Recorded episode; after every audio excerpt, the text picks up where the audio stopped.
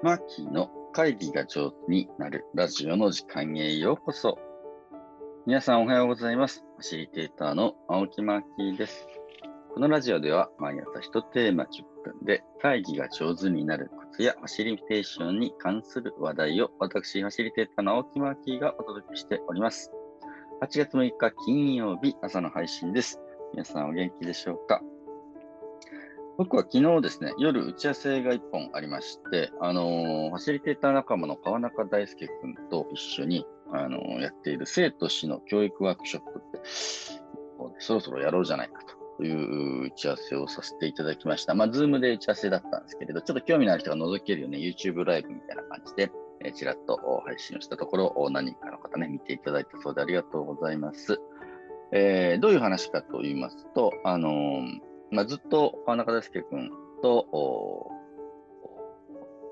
生、生きるですね、とか死ぬをテーマにしたワークショップを年に1回ぐらいですね、えー、やってきました。まあ、これまでね、うん例えば老いとか病みたいなものをね、テーマに扱ってきたりもしたし、えー、お葬式をですね、えー、生前葬みたいな感じで仮にやってみようみたいなこともやってき、ましたし、えー、自分たちが生きるとか死ぬに関して、率直に思うところをね、交わし合うようなやり取りをしてきたわけです。で、今回このコロナの、ね、動きがここ数年ですね、えー、ずっと続いていて、そろそろやりたいなというふうにして、えー、思ってきていて、うん、テーマはね、あの伝染病と死生観とかね、感染症と生と死みたいな感じ。なんかそういうコロナと、まあ、生きるとか死ぬっていう感覚がどう変化、あ影響があったのかみたいな話をしたいね、みたいなことの打ち合わせをしていました。で、えー、昨日の打ち合わせにはですね、もう一人、あの、ジョインしていただいたお仲間に、あの、お坊さんのね、中平さんっていう、うん、これ浄土真宗の寺のお坊さんなんですけれど、もう一緒にね、考えて、えー、ジョインしてくださって、えー、話をしたわけですね。でコロナで、あのー、死生観、生きるとか死ぬっていう感覚みたいな、どう見るのかみたいな、どう変わっていったんだろうねみたいなこととか、まあ、そもそもコロナのインパクトというのは、あの、もう今ね、例えばもう緊急事態宣言が出たり、えー、日本人全員ね、マスクするようになったりみたいな、この変化っていうのは死が怖いから。だと思うね。死の恐怖が迫ってるからみんなが行動変容をしたり、社会の仕組みが変わったり、ね、えー、夏休みの期間が変わったり、いろいろしてきたわけだと思うんです。で、えー、その、うん、みんながコロナは怖いぞという認識があって、ぐわーっと動いていくみたいな感じ。その中ですごくね、えー、コロナにはかかってないんだけれど、コロナのおかげで商売上がったりになって、経済的に苦しくなって自殺しちゃう人とかもいたわけ。その人は、あの、コロナに感染はしてないけど、間接的にはコロナに殺されたみたいな感じの言い方をする人もいて、そうだよなと、えー、思ったりするわけだね。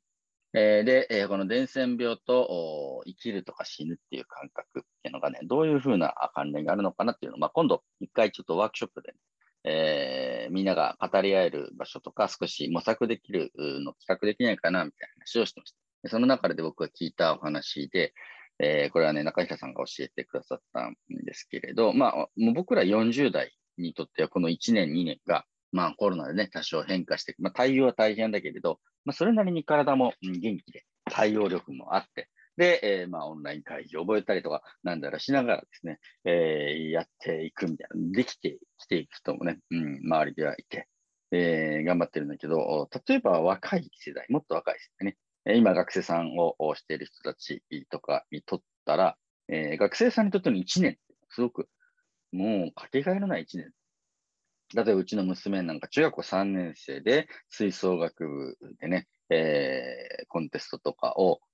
まあ、ある種ピークに活動してきたんだけれど、コロナで、誰一人保護者もお客さんも見に行くことができない。無観客コンサート、あのコンテストにならざるを得ないみたいな感じのうん、ことあって、これって、すごい、なんだろう、もう取り返しつかないわけですね。また来年やればいいよってわけにいかないわけです。もうこれで部活終わっちゃうから。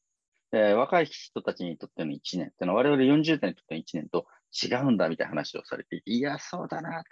このコロナってのはもう世代によって受けるインパクトとか、うん、リスクの高さみたいなものとか、全然違うんだな、みたいな話をね、昨日聞いていました。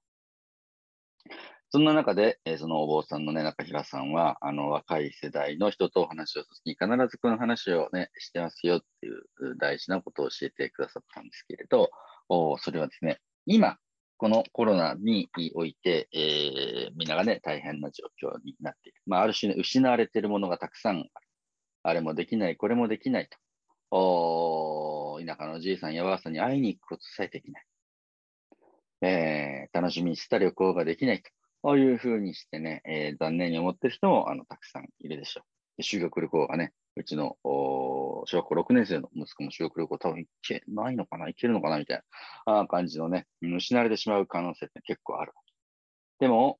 今これは失われてるのか得てるのかっていう話をですね、うーん、中平さんは若い世代に対して、えするそうです。でちょうど僕らの世代っていうのはね、阪神、